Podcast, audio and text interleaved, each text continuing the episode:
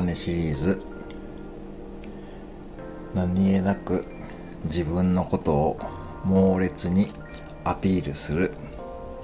松田博樹さんです。なんか今日は、なんか、なんかわかんないけど、なんかわかんないけど、なんか手を引いて、なんかわかんないけど、なんか手って、なんかみんな言ってるから、なんか手って、手手って、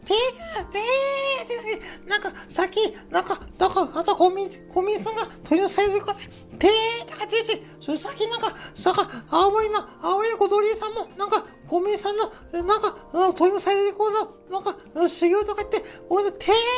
ってるし、もうなんか、なんかない、てーって言われて、もうなんか、日本中国、て、ー